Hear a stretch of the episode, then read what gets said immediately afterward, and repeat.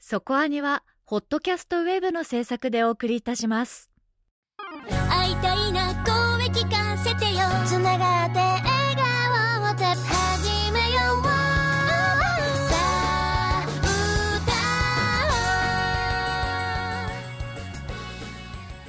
ディープじゃなくそこそこアニメを語るラジオそこアニそこアニはい。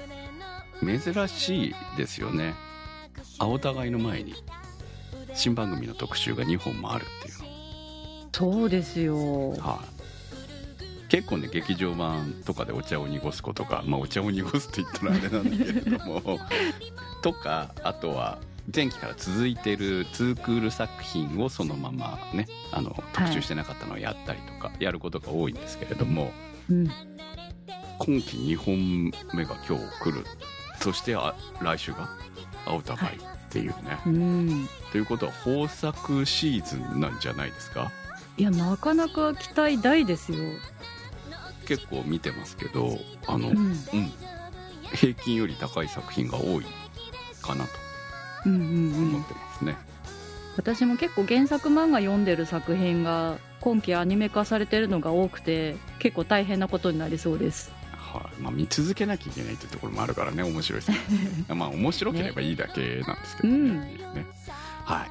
えーということで、えー来週の新番組「青互い」特集に向けていつものようにアンケートも始めておりますので皆さんのおすすめ3作品お待ちしております、まあ、その中から1本投稿もお待ちしております。はい。ぜひ。そこはにのサイトの方からということでいきましょう。今日の特集は？MF ゴースト特集です。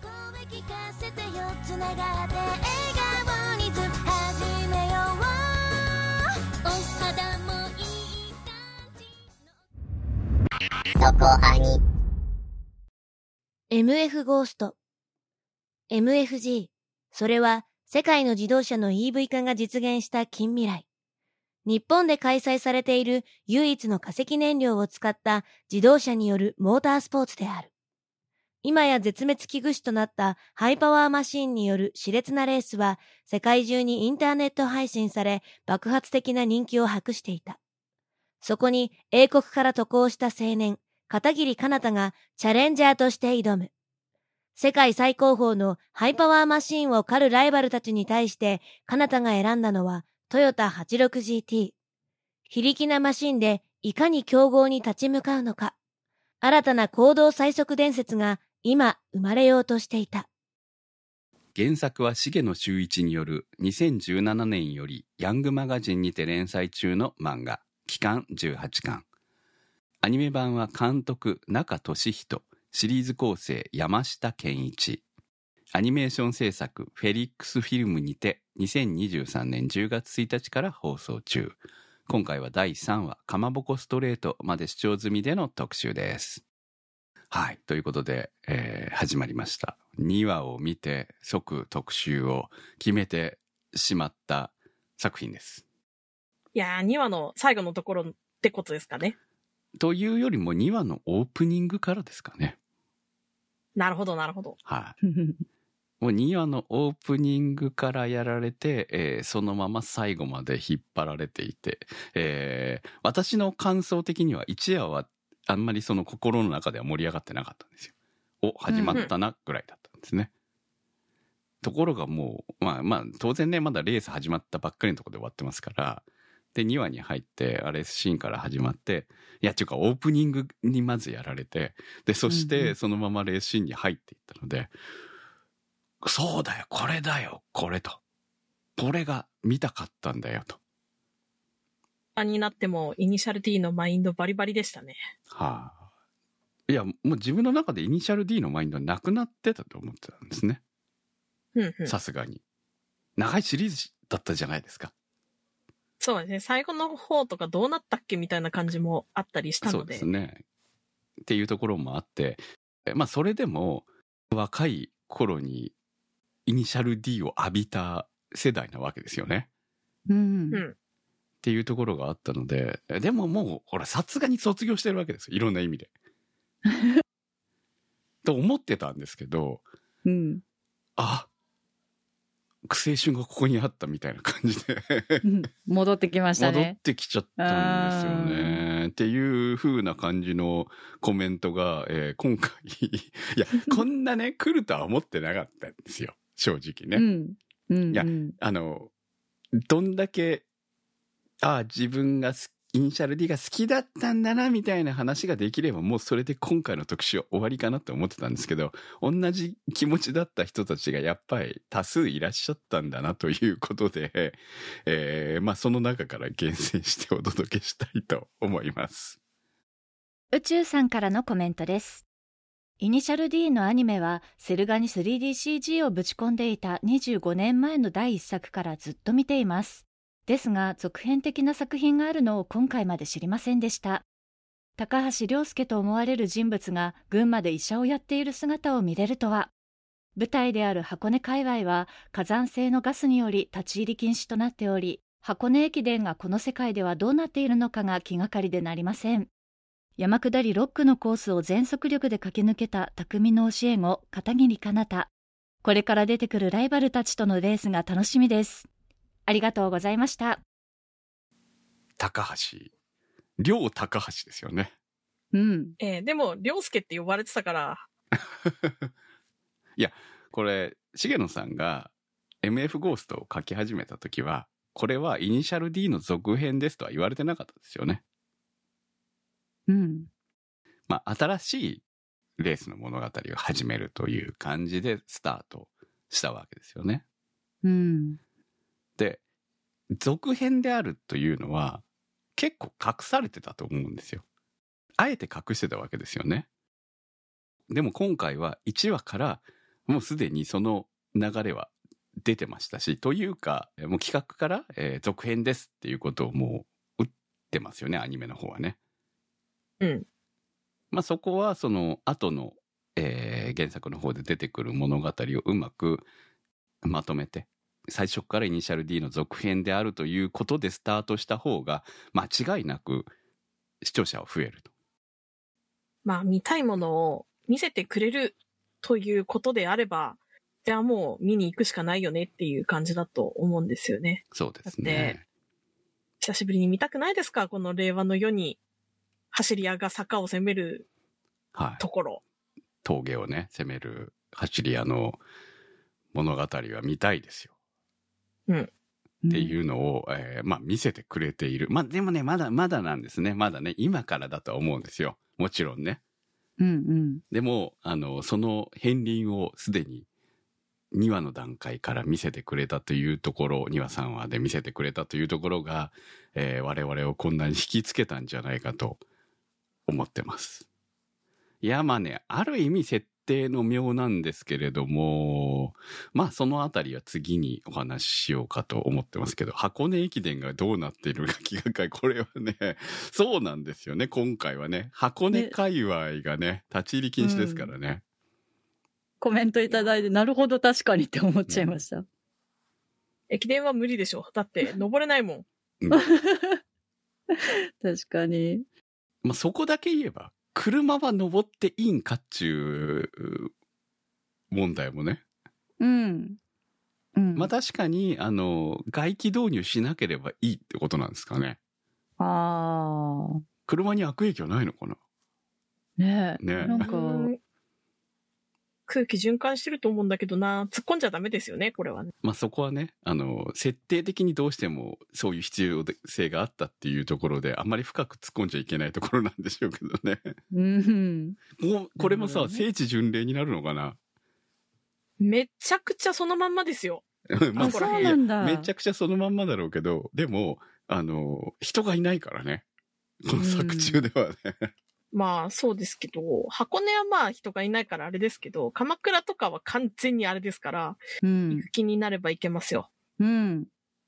楽し車乗って。行きたい気持ちありますよね。まあちょっと、江ノ島とか車乗って行くには不都合が多い場所ですけど、うん。まあ渋滞多いですよね、確かにね。道一本しかないから。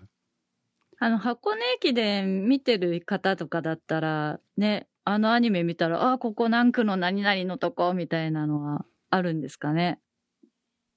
あ、確かにあるんじゃないですかね。ねえ、なんかそういう楽しみ第方もあるの6かなって。のコースみたいなこと言ってますからね。ま あそういう見方もできるっていうことですね。うんうん。なんか、チャリティーレースみたいな設定っていう風に聞いたので、そうんうんの復興支援レースみたいな。だから、箱根駅伝のコースをなぞってるとか、そういう感じの設定があるのかもしれないですね。小田半世紀さんからのコメントです。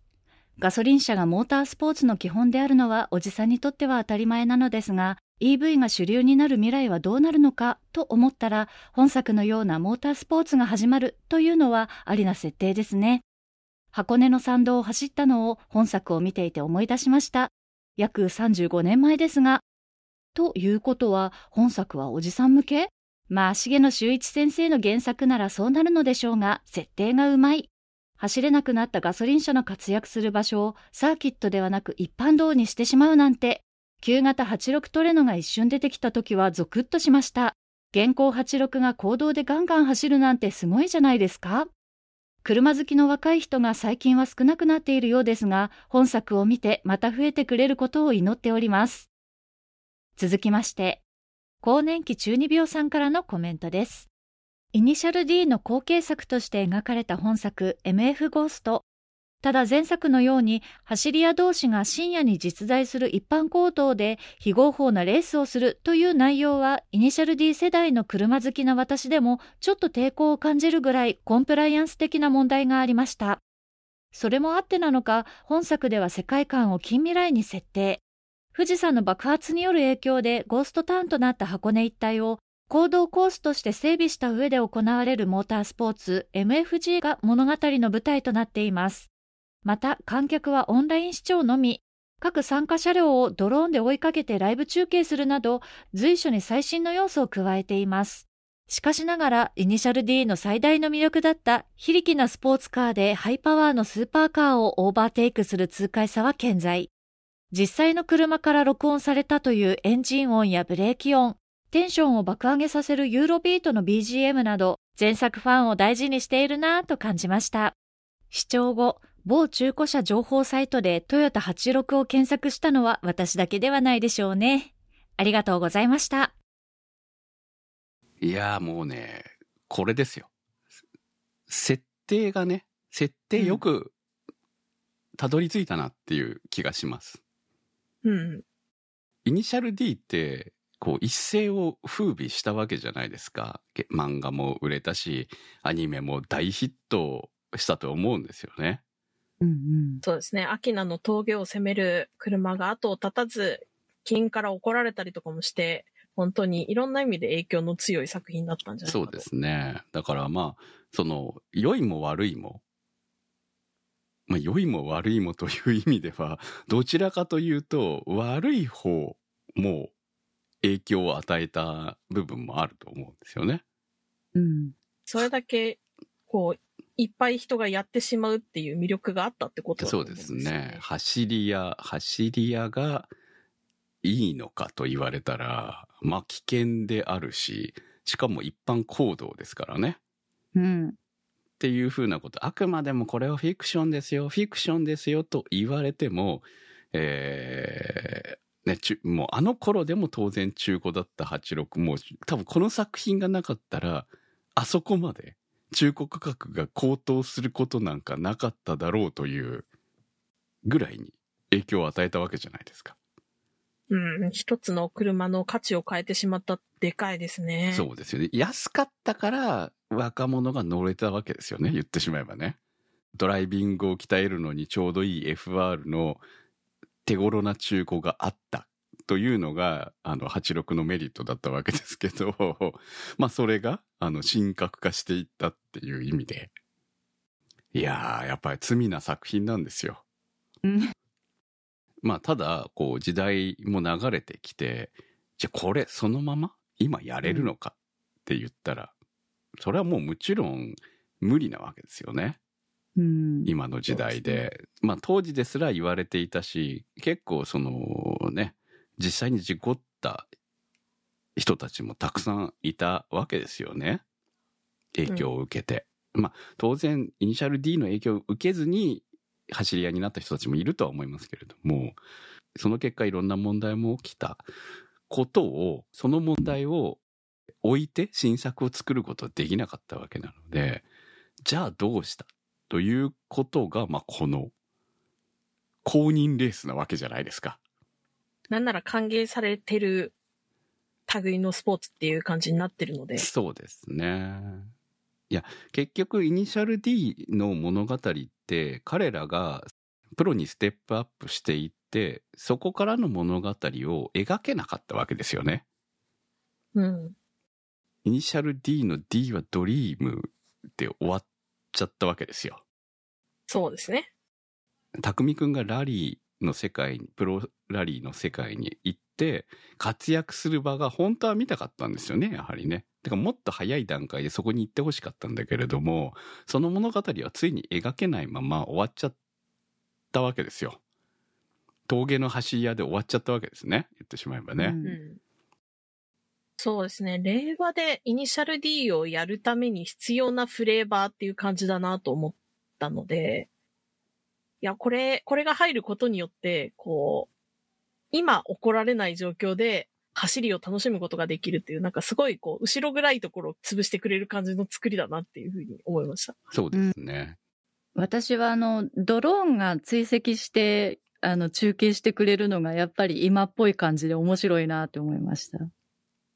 あ確かに、レース最初から最後までなんて人間追いつけるわけないから見れないですしね。うんうん。うん。ドローンが追従するはめちゃくちゃいいなって思います。だって昔は、あのートランシーバーでやり取りしてましたもんね。あ、確かに懐かしい。コーナー、コーナーごとにいて、みたいなさ。うんだってコーナーにいても、特に、あのーバトルの場合、2台でのバトルの場合は、ほんと一瞬のシーンしか見れないわけじゃないですか。あとはもう、ね、みんなからの報告聞きながら、そうか、タイム縮めたか、みたいな、うんうん。コーナーで抜いたらしいよ、とか、それ、うんそれしかわかんないわけでしょ。我々はね、アニメの画面で見てるからさ、逐一ね、そうそうどこがすごかったとか。戦いはね、見てるけれども、うんえー今回はそういうギャラリーすらいないわけですよね。うん危ないですから。そうなん本当ですよねに巻き込まれちゃうしね。そのために安全マージン取ったりとか、いろんなことで余計お金がかかるわけですよね。うんだからそこをあえて外していく。まあでも時代っぽいって言えば時代っぽいですよね。そうです。んまあただこの世界みたいに EV が主流になって、えーガソリン車が販売されないっていう時代まだ来てないですけどね。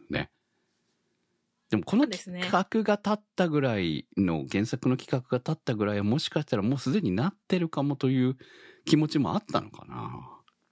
まあ、こう、うん新しいものが出てきた時って、これに完全に変わるかもしれないなっていう論争は絶対出るじゃないですか。はいはいまあ大体そういうことにはならないんですけど、うんでもその、そうなるかもねっていう話をしてる時が一番盛り上がってるなっていう感じがあるから、その熱量のまんま作られた設定なんだろうなとは思うし、これはこれでいいですよね。まあ、ガソリン車に対する危機感がなくなるかもという危機感があった上で作られたっていうところはあるかもしれないですね。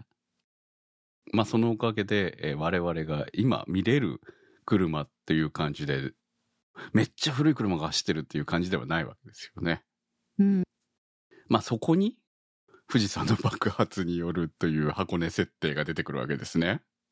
立ち入り禁止になっちゃって、温泉も枯れちゃって、観光の人なんか立ち入らなくなっちゃったと。はい。そこを何に使うか。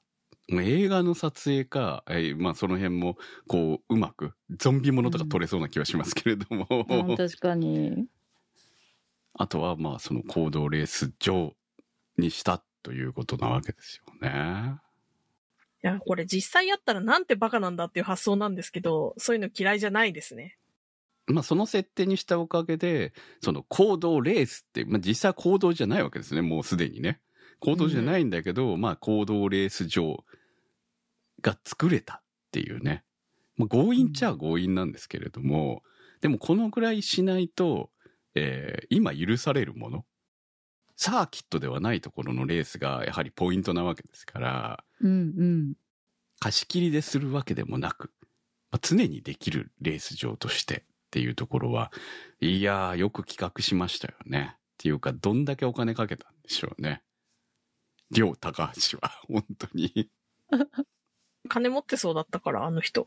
いや金は持ってるにしてもね、お医者さんにしてもね、親も金持ちだったわけですからね、あそこはね。そうそまあ、スポンサーい、あっちこっちから見つけてきたんでしょうね。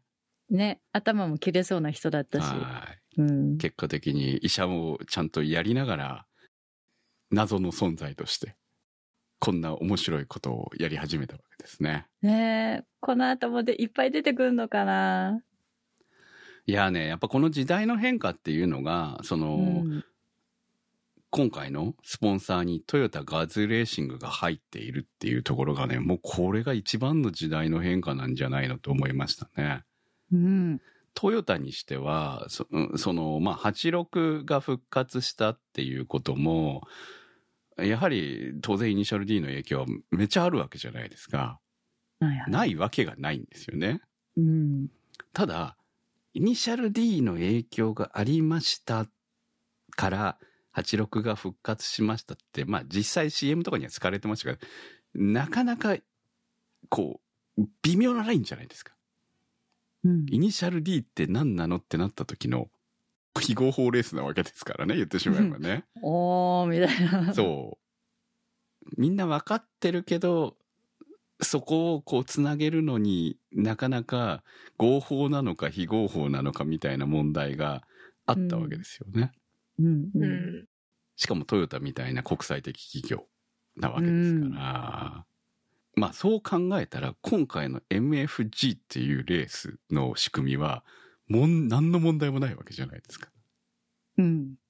まあただ他社の車もいっぱい出てくるわけなので、うん。そこにもうそのトヨタガズレーシングが提供に入っちゃうっていうところが、まあこれがこの作品の今だからっぽいところなんだろうなと。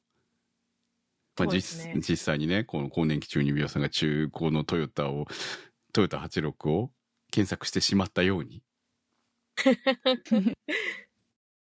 いや、だからそう考えると、ちゃんと宣伝になってるわけですよ。そうですね。やっぱりこう、昔覚えた憧れは蘇ってくるんだなって感じがしますね。そうね。若い頃は買えなかったものが今だったら買えるかもみたいな。当然そういうのもあると思いますし、私も一時期、もっと前ですけど、私も一時期欲しいなと思ったことは事実としてあるので、うん。やっぱ走ってるとかっこいいんだよね。そうですね。ただ、その、年齢的に次に買う車が最後かもしれないとか、いろんなことを考えると、うん。間だったら欲しかったかなとか、そんな感じはあるっていうところはありましたけどね。まあ乗りたかった車ではあるっていう、まあ大体スポーツカーそういうものなんですよね。そうですね。はスポーツカーはそういうものだからこそ、こう、うん憧れ。い。そうですね。私もに20代の頃には、あの、S13 に乗ってたんで、まあね、やっぱりそういう時期があるんですよね。やっぱりね。今、スポーツカー離れみたいな話とかも出てきてるじゃないですか。はいその、モーターショーとかも、モーターショーって名前ではやれなくなっちゃったというか、ちょっと規模縮小しちゃったりとかしてて、その憧れを持ってるっていう感覚がピンとこない人が増えてきたのかなって気はするんですけど、こういう作品を見て、へえ、いいなって思う人が増えるといいですよね。買えるかどうかは別としても、その車への憧れみたいなの自体がなくなっちゃうっていうのは寂しいことなので。そうですね。まあ若者あんまり車に興味がなくなったとか、その車を買うにしても実用性重視であるとか、だからまあね、ワゴンタイプばっかりが売れたりとか、そういうことに変わって、まあ、うん車、スポーツカーないわけじゃないんだけれども、まあ本当一部だけで、で、セダンなんかもなくな、ほぼなくなってきてますからね。っていう、こううんなんか車のなんか魅力みたいなものがどんどん変わってきたのかな。まあ、その代わり SUV が売れたりとかはしてる部分もあるので、単純に流行りのものではあるとは思うんですけれども、その中でもやはり車ってやっぱ走ることの魅力っていうのがやっぱりあるよねっていうところをちゃんと思い出させてくれるような作品があった方がいいよねって思うわけですよ。うん。自分が乗れるかどうかはともかくとして。うんうんそうですね。うん。という意味で、えー今のトヨタは頑張ってるなっていう感じを非常に受けますね。ということで、えーまあ実際トヨ,、ね、トヨタがスポンサーにつく、まあ CM とかもめっちゃかっこいい CM 作ってたりとかしますからね、これに合わせてね。うん。いやね、これはね、やっぱりね、ちょっと、あの、ロマンだなと思って。そうですね。そのアニメの86が3台並んでるシーンと、その後、実写のレーサーが乗って走らせてる3台の86ってもうこれがね、やっぱかっこよかったんで、いや、こういうのを見たかったんだよね。こういうのをちゃんとコラボできるような時代になったんだなと。イニシャル D が、えっ、と、連載されてた頃って、やっぱりこう、平成ってちょっと悪いことがかっこいいみたいな時期だったような気がするんですけど、令和ってちゃんとしてルールにのっとって丁寧にやった方がいいじゃんっていう時代になったような気がするので、すごく今にフィットしてるのかなっていう気がして、で、結果そうなったことによって、新しい強みみたいなのが生まれてるのかなっていうふうには思うので。そうですね。だって、匠くん、よくよく考えると無免許運転でしたからね。そうですね。はい、最初ずっと。そうだ。お父さんにね、仕事でうん池と豆腐屋の仕事させられてましたけれども、無免許でしたからね。いや、でも親父とんでもなさすぎでしょ。今ほんと大変よ、これ。そう。改めて思うとね、うん。峠峠でレースどころじゃない無免許でしたからね。一応当時のアニメにも、その、法律を守ってうん運転しましょうみたいはい最初からなね文言は出てましたけど、ったけどいやこの人たち守ってないからっていうね。守ってなさすぎだろう。ねえ。そう。っていうね、物語でしたからね。まあそれがうんこうやって時代の変化で、こんなことになるんだっていうのは、変化が面白い方にうん。来たなっていう感じはありますね。そうですね。ここがうまくいかないと、その時代に合わないよね、みたいな残念な気持ちになって終わっちゃったりとかすると思うんですけど、すごくうまくやってますよね。そうね。原作は2017年からスタートしてるわけですけれども、そう考えると、今ね、に2023年、この年代でアニメ化されたっていうのが非常になんかリアル感があるっていうね。まあドローンとかだってさ、そうじゃない？これ設定で多分当時から使われてたんでしょうけど、今の方がリアル感があるよね。確かに主流な感じしますね。ね SF っぽいイメージだったのかもしれないですけど、全然 SF 感がなくてうんリアル感になってるっていうところがね。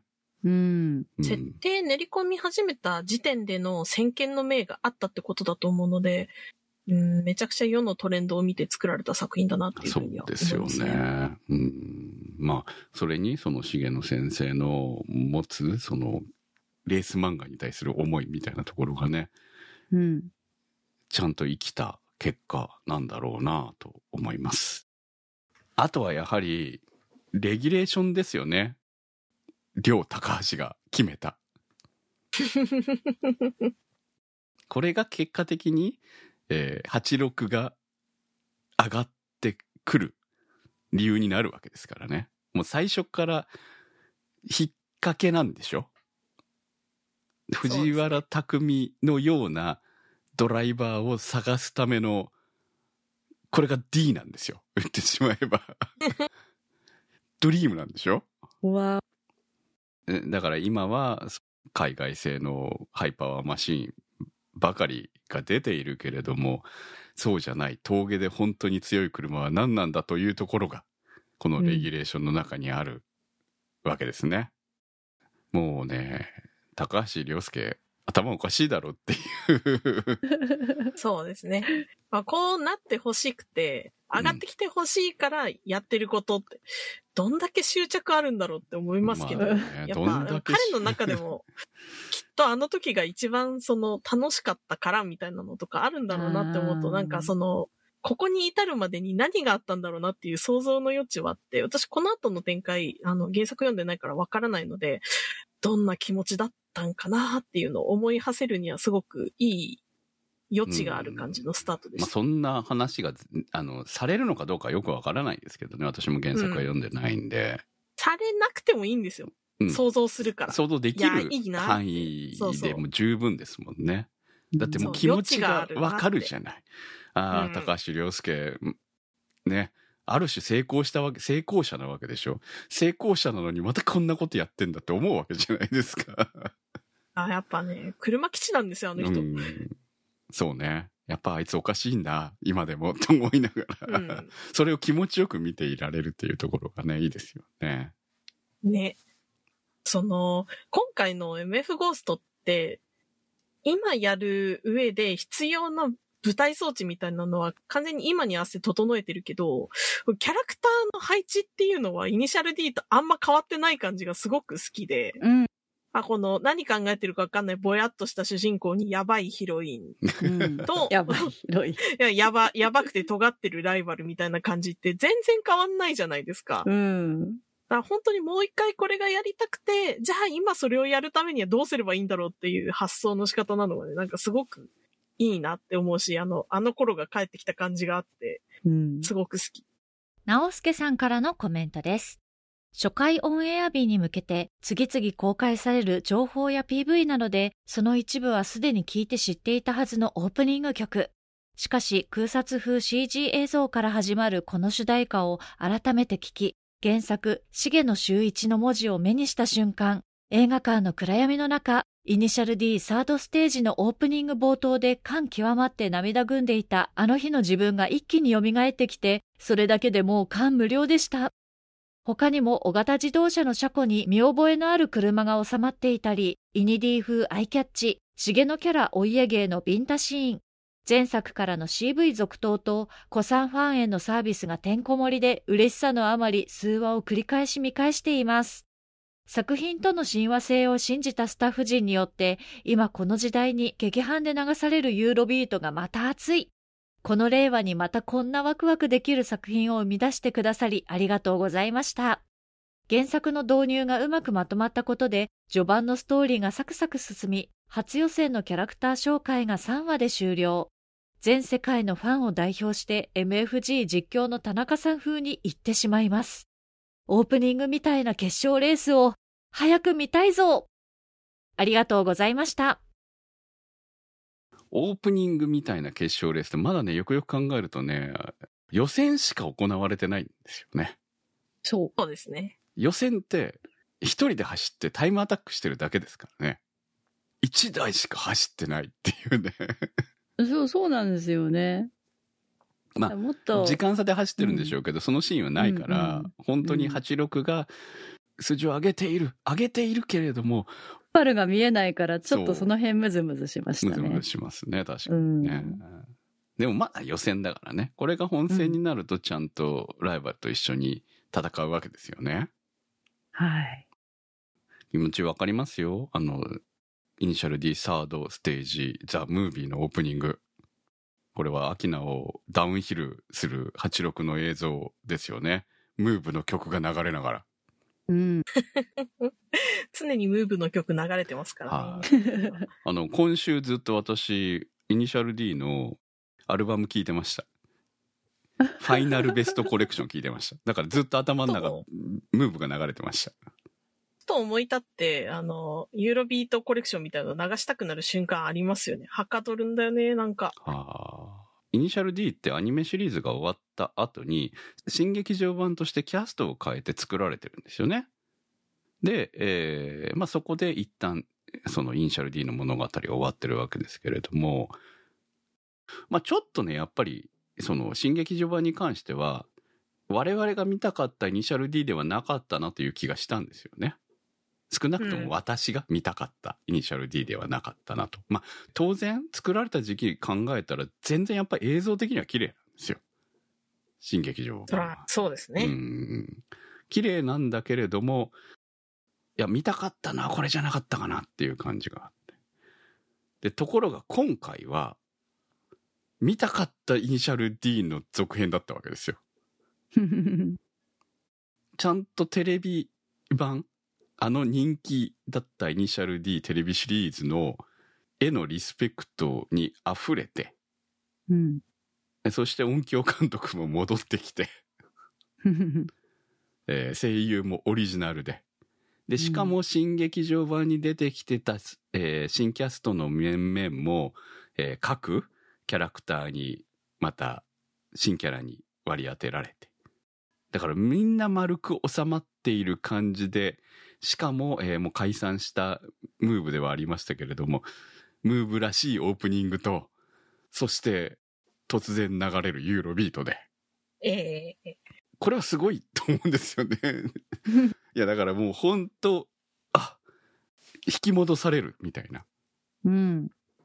そしてイニシャル D にいたあのキャラ、このキャラがポロ、ポロっと出てくるというところも含めて。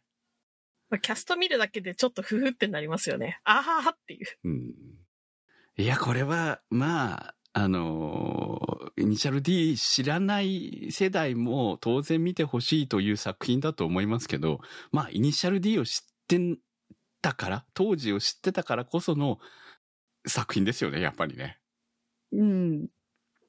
私、先週、あの、グムさんと、あの、やっぱり子さん向けだよねとかさ、あの、新規も見れるよみたいな話をしてたんですけど、あの、ちょっとね、おすすめした一般の人がいるんですよ。でも、2話見てから、あ、やっぱりこれはイニシャル D を継いでるんだってすごいね、テンション上がっちゃった。そう。まあわ、ね、新しい人たちからすれば、確かにこのレギュレーションであるえースポーツの方が理解できるかもしれないとは思うんだけれども、うんうん。でも、あの違法レースがあったから、うん。そこでの若い戦いがあった上で、ここに行き着いてるんだっていうことがやっぱり分かってないとお面白くないんじゃないかなと思うよね、やっぱりね。う ん。ねまあもちろんファンサービスも当然あるとは思うんですけれども、未だに熱い戦いを彼らがやってる理由っていうのはやっぱりそこにあるんだろうなっていうふうに思わせてくれるっていうのがね。いや面白いなって本当思いました。まさかね、この時代になってこんなイニシャル D 魂を 揺さぶられるとは思わなかったなっていうところでの、えー今日は特集になりました。他にもね、あのたくさんコメントいただきましてありがとうございました。まあまだね、アニメの方は始まったばかりなので、早くレース見たいなと思います。今日の特集は。MF ゴースト特集でした。ふつおたのコーナーです。ミーシエルさんからのコメントです。大雪海のカイナの続編である劇場版大雪海のカイナ星の賢者を見てきました。テレビのラストは水不足を解消するために大気同時をみんなで目指すところで終わっていたので続きがとても気になっていました。約100分の作品ですが次から次へと目まぐるしい展開で息つく暇もなくカイナやリリハたちと共に美しい雪海世界をたっぷり味わいました。ロボット、建設者は巨大なのにスラッとしたフォルムや動作がかっこいい。劇場で見ると迫力満点です。